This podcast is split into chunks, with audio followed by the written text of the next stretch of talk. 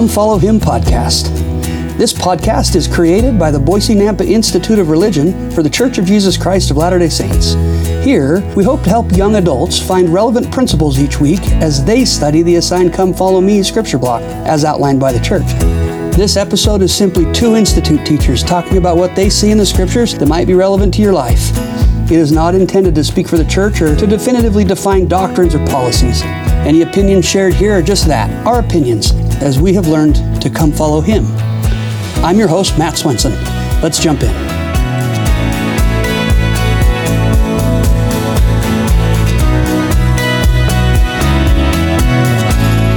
Welcome back, everybody. Uh, it's exciting to be with you again this week. Um, uh, really excited about our guest, uh, Brother Ryan Gotfredson, uh, with us today. Welcome, brother. Thank you. It's good, Good, to be here. good to have you. Good to have you. Um, I uh, am, am excited to be in the last book of the Old Testament, not because I've not liked the Old Testament, but uh, we're going to the New Testament, and it's coming. We've got a couple weeks of Christmas stuff coming in the next couple of weeks. In fact, next week um, on this uh, podcast, we'll have an episode. Uh, where we kind of cover the gap between the Old Testament and the New Testament. So, looking forward to that next week. But uh, but um, I'm really looking forward to, to diving into Malachi and what uh, what uh, the last prophet in the Old Testament has to say to us.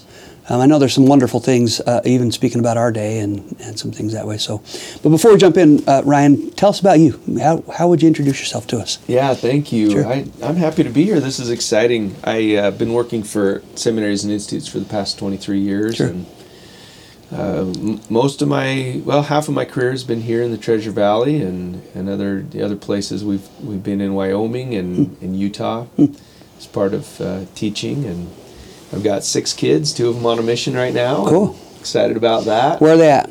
Got one in Paraguay and one in Guatemala. Wow. And one's coming home here in January. So Wow, fun for you. life is life is moving, but uh, just have loved teaching the gospel to the youth and the young adults in my experience, and I'm excited to talk about Malachi. Yeah, yeah, I, I am too. You have a little bit different assignment with Seminary and Institute right now. Tell me about that a little bit. yeah. I, uh, I I'm the principal of the Rocky and Centennial seminary programs, and we're in the middle of just piloting some things for Salt Lake about uh, examining our workforce model in S&I and and and putting some teacher trainers and the assistant principals and some other levels of administration in place, and It's very cool. it's been great. Yeah, we were talking before we hit record that just about what you get to do, and it's pretty Yeah. cool. It Pretty is cool great.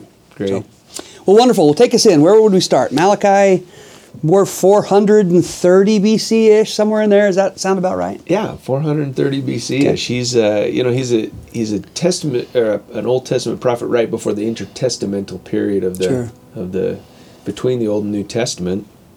He's definitely speaking to a, a group of people who have really uh, not only strayed from the covenants, but have really almost lost their belief that God even is there. They're, they they really are struggling with is he is he really a God of power? Is if he's going to redeem us, then we need to see some greater signs Sure. or miracles. And so their their ability to worship him has really slipped. Hmm.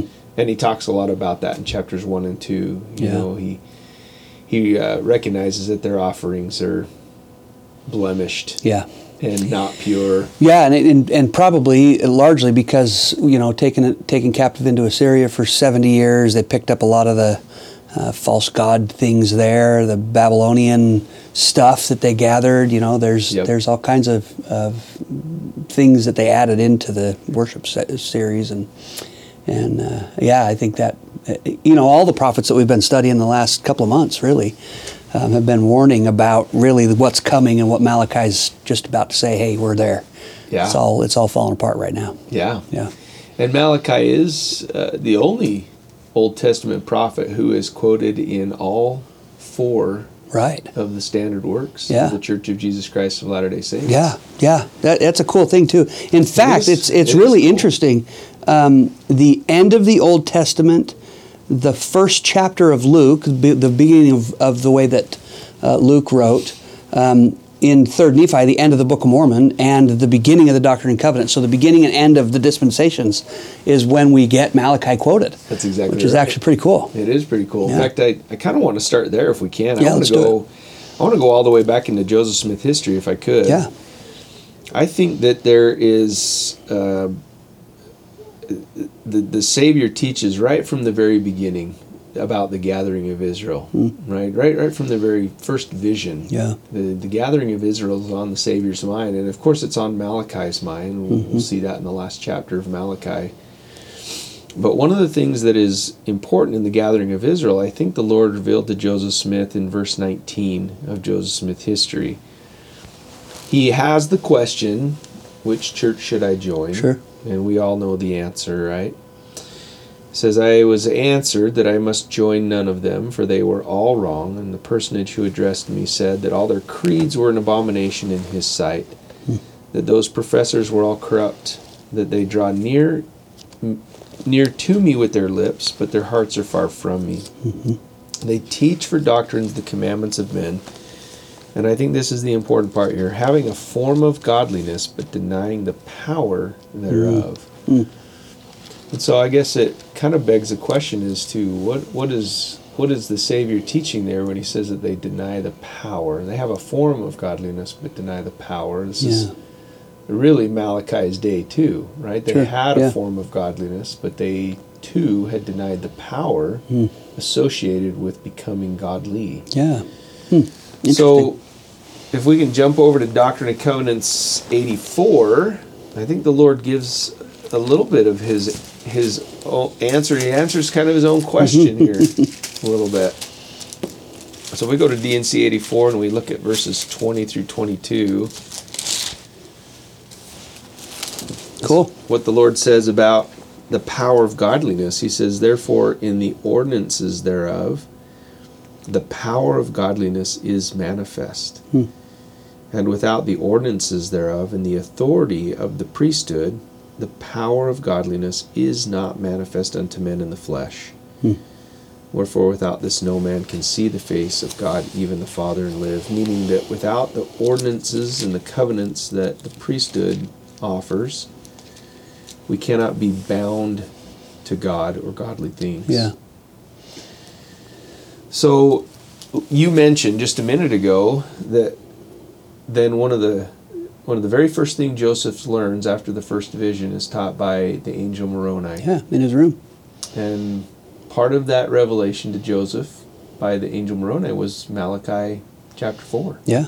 Talking about the hearts of the children, right? Yeah, talking And about the fathers, the hearts of the children. So uh, let's jump to Doctrine and Covenants 2. Perfect. If we can. I know, Yeah. I know we're, we're headed to hey, Malachi. I like it. I promise. I like it. You know, I, I just as we're turning there, I, I was thinking about how um, the power of godliness, really being the priesthood power and the ordinances that come with it, right? That Yeah. that uh, I was thinking back to when we were reading in Amos, um, that they had.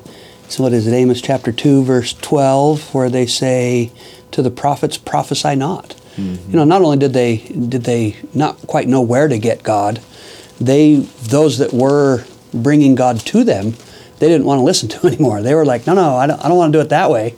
Um, you know, prophesy not the things that are hard for me to hear.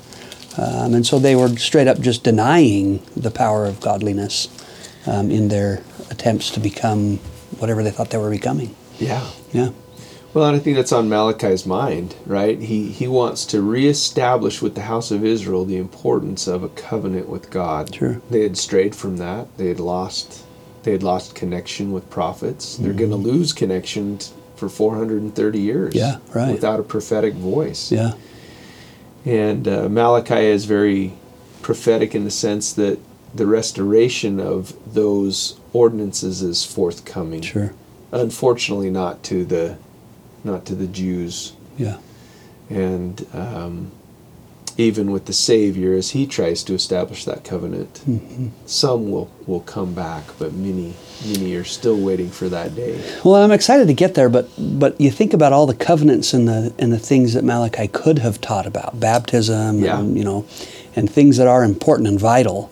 Um, but he goes to the gathering. He goes to the to the hearts of the children and the fathers and the you know we're going to get there. But but I just think it's cool that that he was thinking so big and so broad about what was needed. Obviously, baptism is part of that, right? But but once we get there, this is how we gather in all the rest of the family. Yeah. And that covenant, that uh, power of godliness is the one that really ties us all together in the end, and that he was that aware of it uh, even back then is pretty cool. Yeah, it is. It is really, really powerful. And don't don't let me forget, but let's definitely talk about the word cursed. Okay. As we talk about Malachi. Yeah, cool, That the whole earth would be cursed without these blessings. cool. So take us Doctrine and Covenants chapter Yeah, two, section D&C two. two. So this is what Joseph learned from Hmm. the angel Moroni, and historically, this is section one of the Doctrine and Covenants. Yeah, right. Section one is a preface to the Revelations, and so you think about the Lord beginning to reveal a restored gospel on the earth. What's the most important message of that restoration? Malachi chapter four. Mm-hmm. Yeah. Right. Right. So it says in here in chapter 2, though, and there is a wording difference Hmm. between Malachi and Doctrine and Covenants 2. Cool. So verse 1 says, Behold, I will reveal unto you the priesthood by the hand of Elijah, the prophet, before the coming of the great and dreadful day of the Lord. And he shall plant in the hearts of the children the promises made to their to the fathers, and the hearts of the children shall turn to their fathers. Hmm. If it were not so, the whole earth would be utterly wasted at his coming. Hmm. So maybe just to point out the wording difference. In Malachi it says, And he shall turn the hearts of the children to the fathers, and the heart of the children shall uh, the heart of the children to their fathers. Wait, let me read that one more Yeah, time. he shall turn the heart of the fathers to the children, and the heart of the children to their fathers, lest I come and smite the earth with a curse. So the difference being is that in, in Doctrine and Covenants 2, we've got this idea of planting Huh. and Yeah. promises Huh. that are not evident He in shall Malachi. plant in the hearts of the children the promises made to the fathers. Yeah. So in in D&C twenty seven ten, it says, and also with Joseph and Jacob and Isaac and Abraham, your fathers, by whom the promises remain. Hmm. So if we think about it in that context, he is going to plant in the hearts of the children the promises made to Abraham, Isaac, and Jacob. Mm-hmm. In the latter days, there will be a restoring of the the Abrahamic covenant upon Yeah. God's children again. Yeah, man, that's big. You know, I think I think sometimes we think um, just about family history work. We think just about well, I, I want to do family. It's planted in my heart that I want to do family history work. But I think really the the wholeness of the gospel and the plan of salvation to get back and be with my family, um, to have those family structures exist in the next life, um, I think is really a, a part of that that. Uh, the heart of my my heart being turned to my fathers is I want to be with my ancestors. I want to be with them more so than just I want to help sure make make sure they're there with us, right? Yeah. But I want to be with them, have those conne- familial connections forever, Yeah. eternity. It's a really powerful thing, isn't yeah, it? yeah. You know, Joseph Fielding Smith said something kind of interesting, and I, I just found this out today as I was studying this that uh, in 1844, the year of the martyrdom, Mm-hmm. was the the year the first organization for the purposes of gathering together records of the dead and compiling genealogical records was formed. Hmm. So prior to 1844, there was no genealogical societies They were just- or organizations. Running down to the river, baptizing whoever, and hoping it got recorded somewhere. Right but even just in in society in general Oh, wow. like they th- this wasn't just a, a church Sure. movement Yeah. there was no movement prior to the martyrdom Yeah. um, Huh.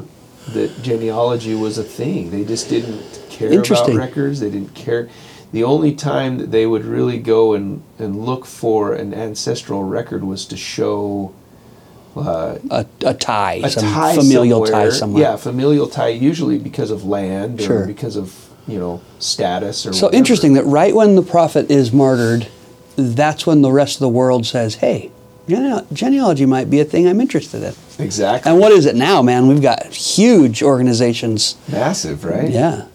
Huh. Yeah, it says in 1869, the city of New York started one. Um, And since that day, uh, Joseph Fielding Smith said, like you said, they've sprung up everywhere. There's hundreds, hundreds, and big, big, Yeah. big companies hmm. involved in trying to Search out research, DNA research, all Yeah. sorts of things have come Prophecy about. fulfilled, right? Prophecy fulfilled. That's really cool. Yeah, so the the the promises have really been Yeah. planted in a way, I think, among God's children, not just in a church Yeah. setting, but Yeah. in a genealogical way of trying to find our ancestors Yeah. and tie us back to them. Yeah, it, plant in the hearts of the children, all the children, Yeah. not just those that are faithful and not just those that are that understand or know about the gospel, but all of God's children have that planted in their hearts. I, I think about uh, I don't know some cable network shows where they've got celebrities going and finding out about their ancestry and things like that, and you know, in in, in the church.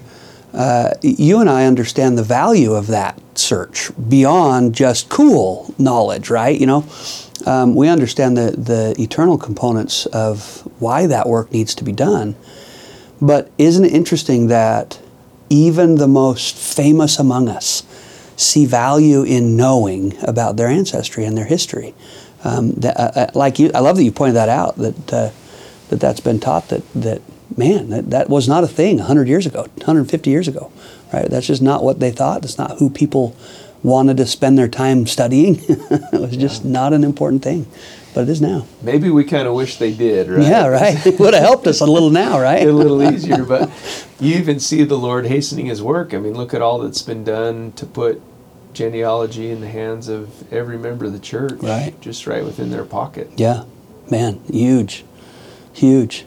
Tell me this, and, and, and maybe you can answer this on the fly, and maybe not. Um, had a student come up to me yesterday, I think, and said, uh, "Brother Swenson, when you know when the Savior comes back, um, and we're in the millennial state doing family history work, um, you know, we know that there are a lot of records that we just won't be able to find on Earth because, you know, there's no uh, there's no history of it. Um, people didn't keep records in certain places very good, and and uh, he said, how how will we find all those names, those billions probably of names um, associated with uh, us and our, our ancestry, but but that maybe the records have been lost. Have you got a thought on that? I'm, I'm just throwing something at you without prepping you. No, I, I'm grateful for the question. This again comes from Joseph Fielding Smith, and by, and by the way, those of you who are listening, this this is coming from his writings called "The Doctrines of Salvation." Yeah. And he he answers that very question. Uh, let me read to you. I, this this is a little little long, but I think it's interesting enough that it's worth the read. the The title of this particular entry here is "Spirit Beings Participate in the Work of Elijah." Huh. And he says, We go into the temples and are sealed for time and eternity, and also perform like ordinances vicariously for our dead. Generation will be joined to generation as far as it is in our power to perform the labor. The obligation rests heavily upon us, and when we have exhausted all the information which we are able to obtain through our research, and have obtained all the names of the dead within our power, we may be content. And then he quotes Brigham Young and says, During the millennium, those on the other side will work hand in hand with those in mortality and will furnish the names of the dead, which we are unable to obtain through our research. And thus, every soul that is entitled to these blessings shall be ferreted out and his work done for him. Hmm. I hmm. think that's pretty powerful, don't Yeah, you? Just yeah. to think that and maybe maybe the thought is, well, let's keep doing our genealogy because that might be one of the things that triggers a millennial Right, day. yeah. We, we got to get to the end of the records we can find. No, but who's more motivated than those on the other side, right? That hey, Yeah. this is my name. Let's make sure that gets done, right? And that, Yeah. that they would be the ones helping to gather and make sure all the names are there and Yeah. and present. And man, that's that's powerful. I, that kind of what I what I told the student was I think that the Savior in that day will have a stack of records for us to look at, and uh, he'll bring what was recorded in heaven that wasn't recorded on earth back to us. And it sounds like that uh, that speaks right to that. That Yeah. those on the other side are gathering those records and having making sure they're there. It reminds me of a. Uh, I don't know. I, I should I should know this. I, I just tried to look it up while you were reading that, but I just couldn't find it quickly. Uh, someone just recently, uh, member of the quorum, said something to the effect of uh, the the number of temples we are building, and I'm paraphrasing, um, is directly in correspondence to the amount of missionary work done on the other side of the veil. And it just makes me think, you know, we see temples going up in these new countries and these new places, and we, we're so grateful for the members of the church that now get to have their uh, their covenants uh, made there. But but it makes you wonder, you know, how how the temple work on the other side of the veil is going, and the prep and the teaching and the, you know, for those that came from those areas of the world um, that have passed on, man, they're they're ready for their temple work to be done, and uh, it needs to be in their own land, maybe. So, pretty cool. It's pretty cool. That is cool. You know, Brigham Young went on to say, just added add this thought to what you're te- you're sharing there. Uh, he said, "I fully believe that many among the dead, those who are worthy, are even now engaged in compiling records hmm. and arranging information. Huh. If it has not been already done for this very purpose, why should they not be so engaged?" Yeah. What else so, they got to do? yeah, I think you're right. Yeah. They're over there oh, just cool. trying to get it get it going, get yeah. it organized so that it can be accomplished. Wow, that's cool. Yeah, very cool, man. So. I love that. I love the tie from. I love that you've tied the old, te- the end of the Old Testament to the beginning of the Restoration, right? That's, and, and, that's really a, a, powerful thing. And, and, like I said, I think that that's also what um, Luke did at the beginning of the New Testament, right? The new, the the uh, restoration of the church again in his day started with that same concept that this is the whole purpose of the gospel on earth is to gather the family together and have us all be connected and linked one to another. Yeah. Yeah, it's cool. Love it that. Is. Love that. All about the family. Man. So powerful, isn't it? Yeah. I love it. Yeah, so um, you know, one one thing I did want to point out in both Malachi and Doctrine and Covenants, and we find this word in uh, in the other places where it's mentioned in in the standard works. The word is turn. He shall turn the heart. Mm-hmm. It says that same phrase in the Doctrine and Covenants, right? Yeah. And the hearts of the children shall turn. Mm-hmm. Joseph Smith said that that word turn should be more maybe correctly translated into English as a sealing. Oh. Or even the idea of a welding, hmm. that there's a link hmm. that is created through this this ordinance experience that's that really takes cool. place in the temple. Yeah, that's really cool. As opposed to me like, okay, I'll focus on that now and turn that direction. Yeah. It's a it's a connection to it that that we which is what we've been talking about, right? That even the most famous among us have a a welded connection to their ancestry that they didn't have before. Yeah. Yeah, that's cool. I like that. So, you know, that that kind of brings us to uh, the next verse in Doctrine and Covenants 2, which is mentioned in Malachi 4 as well. Uh, Malachi says, Lest I come and smite the earth with a curse. Mm-hmm. And the Doctrine and Covenants adds, If it were not so, if this welding didn't take place, the sealing didn't take place, the whole earth would be utterly wasted yeah. at his coming. Those are some pretty uh, heavy words there. I don't know what we would call those, but some pretty dire Man, yeah. warnings from a prophet that without these welding, sealing covenants, the entire purpose of the creation of the earth is wasted. Yeah, well, it's true, right? If interestingly, you know, there's a there's a lot of people um, I think that come from broken homes or homes where uh, parents were sealed uh, a parent passed away, a new, uh, a new husband or wife is brought into the family, unsealed or sealed. And it causes a lot of questions about, well, who am I sealed to and how am I, how should I be sealed in and what, what happens if I'm not sealed to my mom or my dad or uh, my wife, uh, um, her, her birth father passed away when she was three months old in a car accident, and her mom had been uh, sealed to uh, her husband in the temple. And then about five years later, she remarried uh, outside of the temple and uh, married a man, wonderful man, um, but not in the temple. The first presidency said, no, that, that's not needed. And interestingly, all of the children that they then had, the next five children that they had, um, there's seven total. There were two born before uh, Mark passed away.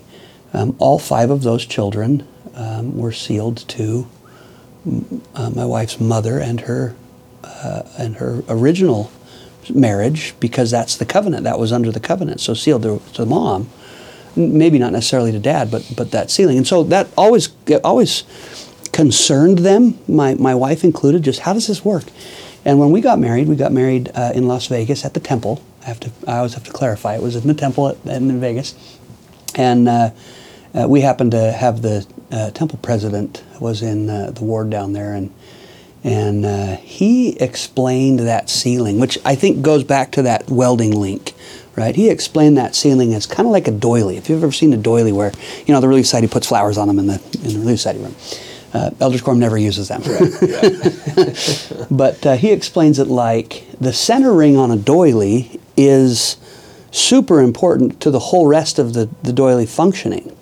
And if we consider the center ring like Christ, every attachment that the strings are making to that center ring, no matter how far away it is, is ultimately connected to the center ring.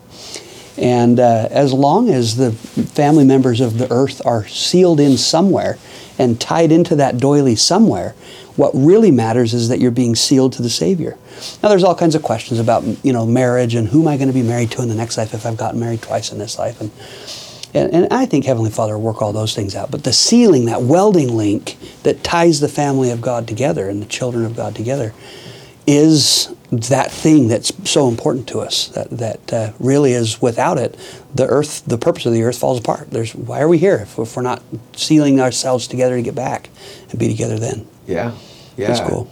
You know, if we're to use another verse here, the the MVP verse of all general conferences is Moses one thirty nine. Yeah, yeah. Right. For behold, this is my work and my glory to bring to pass the immortality and eternal life Yeah. of man. So without those welding, sealing covenants, uh, without being sealed to God and and that eternal family unit, yeah his greatest desire is to give us this earth as an inheritance. right And he desires to give that inheritance to those who are sealed as husbands and wives in eternity. yeah So you can just, I just feel, I, I just share this with you, Matt. Just so grateful that Elijah was sent yeah in uh, 1836 to the Kirtland Temple to restore these these priesthood keys. Yeah. Teach us why. Te- teach us why it's him. Why is it not Malachi? Or why is it not, you know, why why Elijah? Why did he? Why was he the one that needed to come back? Yeah. Uh, again, I, I think I was studying and uh, I asked you because I knew you had studied something that. I did, and I, I think it's right here, um, right here in Joseph's Joseph Fielding Smith's teachings again. But uh, the reason it was Elijah is because he he was the last one that held the sealing powers, Huh. and so uh, you know everybody after him, they the, the children of Israel had lost Yeah. the sealing covenants, right? They'd Mhm. lost the ability to be welded and sealed, and yeah. they had strayed from the covenant path to such a degree that they couldn't be redeemed through those covenant Yeah. ordinances, and so Well, and that speaks to the floundering that they were they were going through from Yeah. the time that they were taken before they were taken captive, really, but but that whole time period, right? That yeah, that they're floundering around because there is no welding link. There's nothing tying them to each other. There's nothing helping them see the grand scope, yeah. um, and so they they floundered a little bit. Well, and we know he that. comes. We know he comes to the Mount of Transfiguration, Mm-hmm. right, and restores those keys to Peter, James, and John, along with the Savior and Moses. But even that dispensation didn't last long enough for those keys to No. to re- remain, and so he's sent again in our time to restore those keys.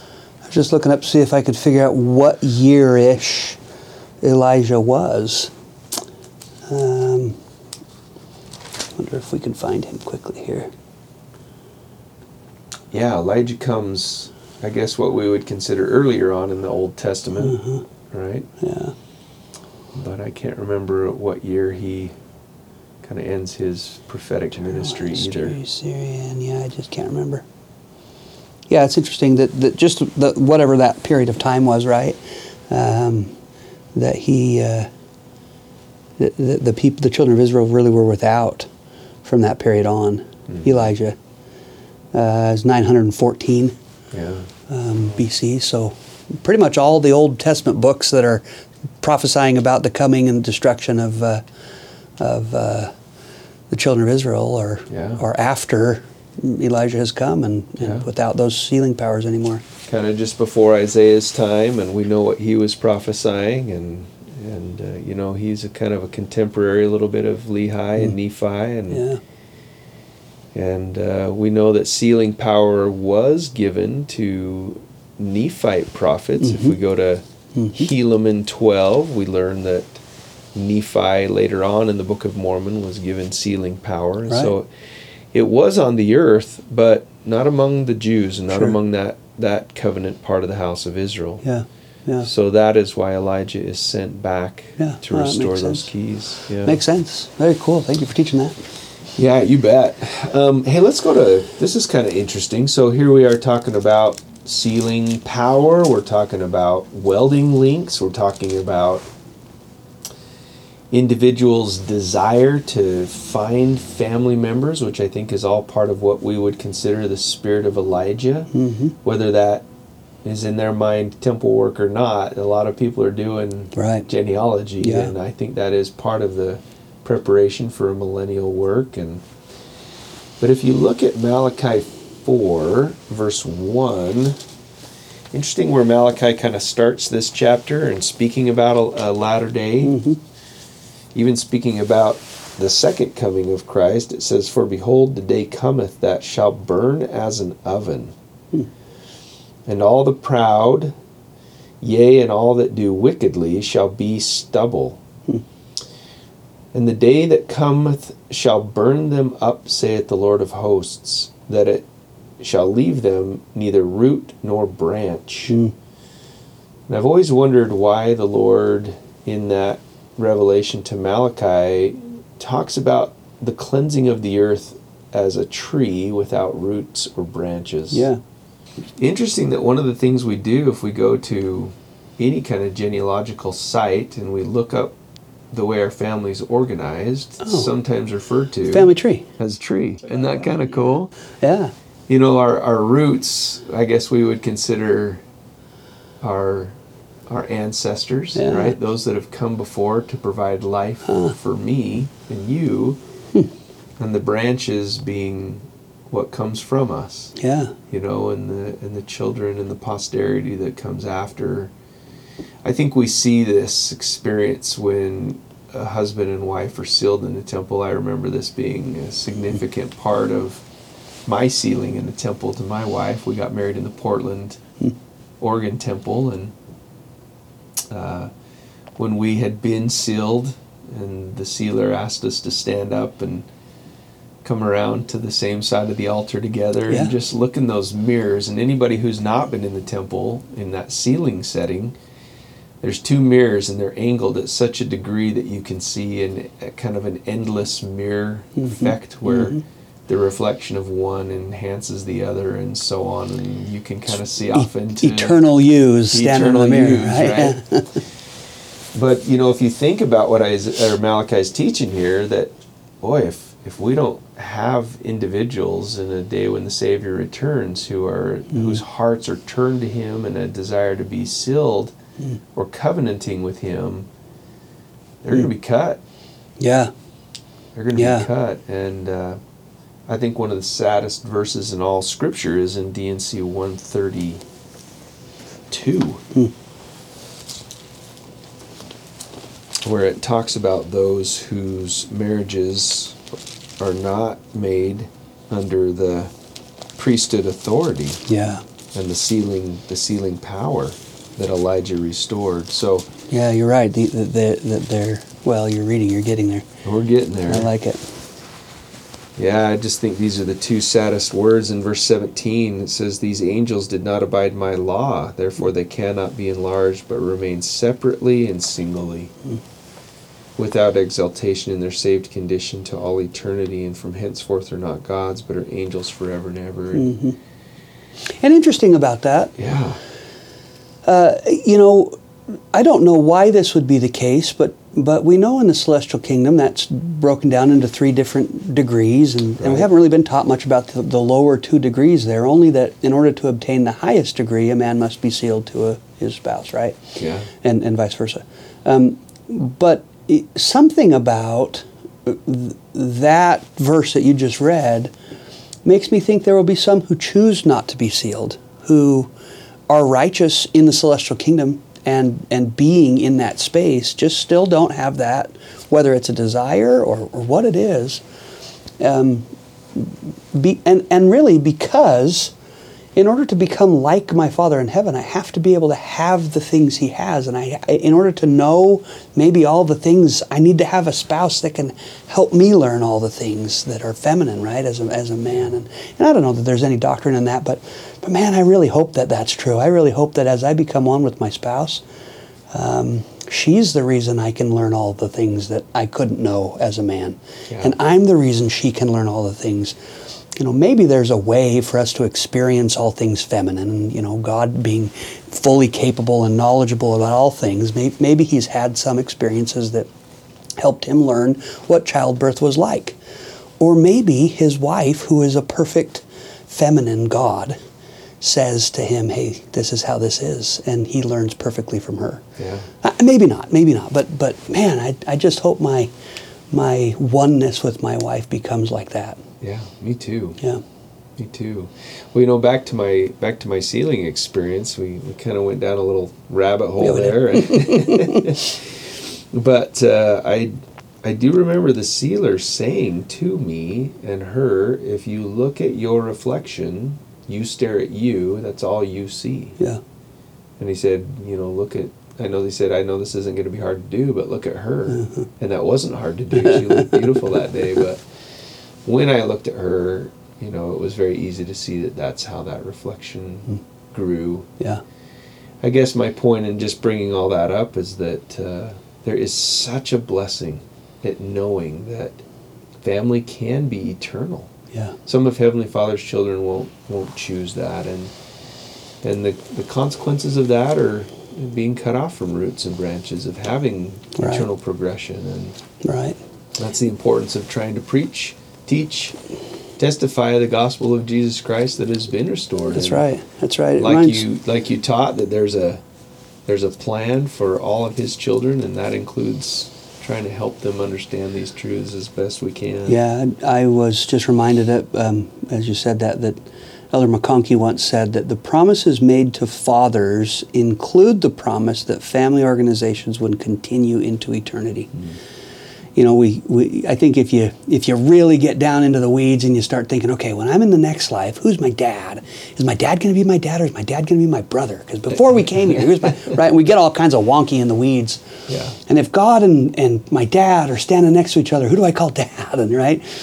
But somehow those familial connections that we have on earth will remain and be in force there um, for our extended family and, and whatnot. Uh, I just hope we don't have to live in the same mansion. You know, that if I have to live in the same mansion with my brother and my and his and all of his and I don't know. Grateful there's the promise of many right, mansions. right, many mansions. That's right. well, very Awesome. cool.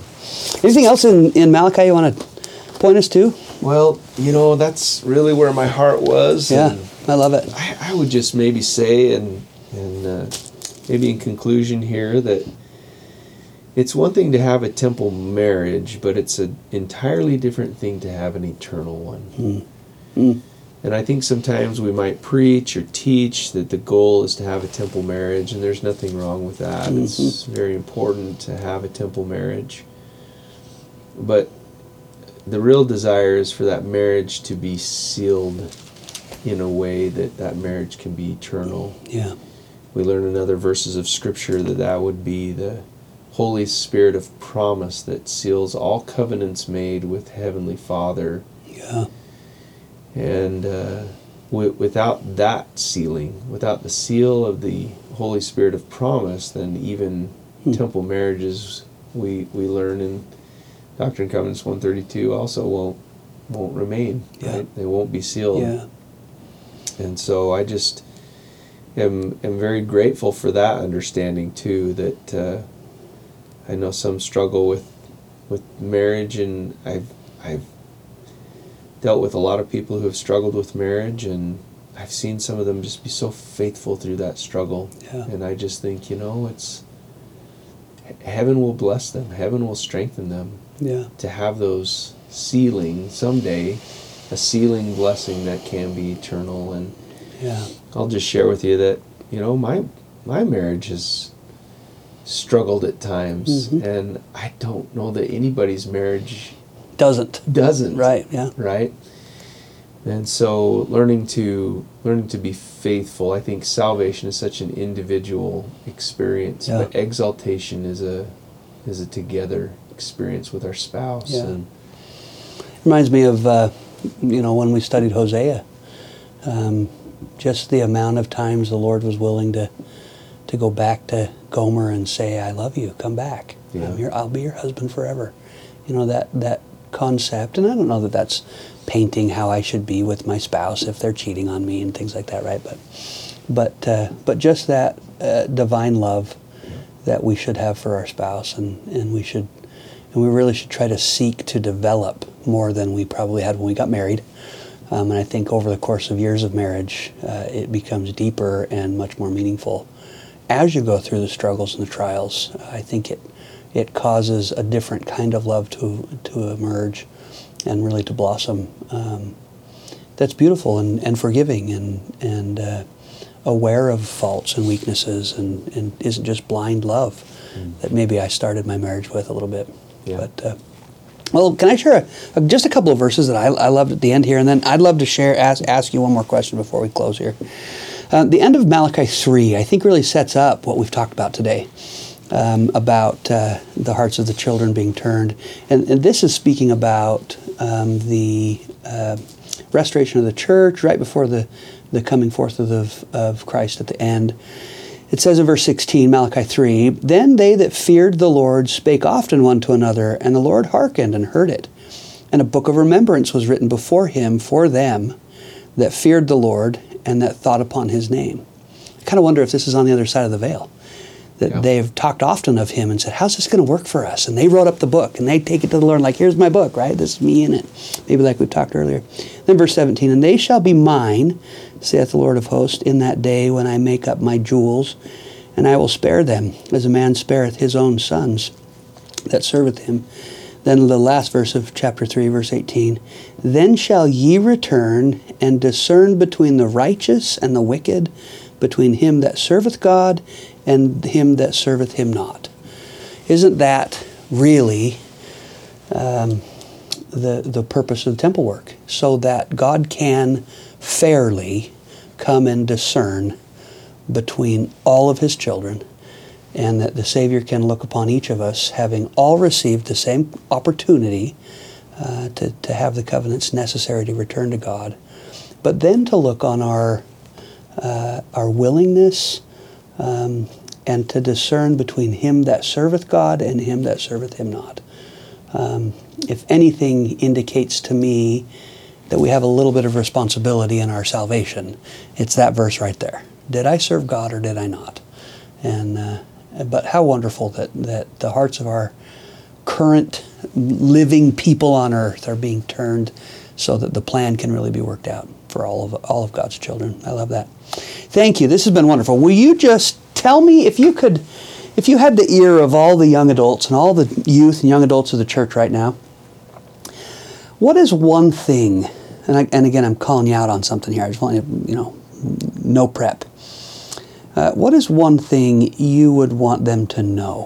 What is one thing you would want to teach them, tell them, help them understand? I, I really appreciate that. I I think about this often, and uh, I was thinking about it just the other day as I was listening to Elder Uchtdorf in his most recent conference talk in October of 2022. And I think he I think he gave the answer that's deeply in my heart and on my mind uh, as, as he was speaking to them and, and let me pull this up here and I'll just read maybe just a couple things that he shared. Um, the section of his talk is entitled The Savior's Message to You. And he says, my, my dear young friends, if the Savior were here right now, what would he say to you? I believe he would start by expressing his deep love for you. He might say it with words, but it might just flow so strongly from his presence that it would be unmistakable, reaching deep into your heart and filling your whole soul. Mm. To me, I that's what I feel. I just I feel so strongly to testify as often as I can of the Savior, of that love that He has. I Mm. I really feel that, you know, burning in my bones that if I could just teach and testify of something, that would be it. How much He loves us. Yeah, what a beautiful, what a beautiful sentiment. Uh, a thing that I think anyone can feel at any time. Um, I don't know that the Lord waits to give that feeling very much, very often. I think He, uh, if you want to s- feel it, if you want to seek it, it maybe requires a little bit of digging into scriptures a little bit just to indicate I'm interested. But uh, broken heart, a contrite spirit, a little bit of effort, and I think the, the Lord wants us to feel that. And like Elder Uchtdorf said, maybe not spoken, just felt. Just felt. Right. Brother Gotfredson, this has been great. Thank you so much for your efforts in preparing, and, and I hope you'll come back and be with us again. Would love to. Okay. Thanks for having me. Of course. Thanks, brother.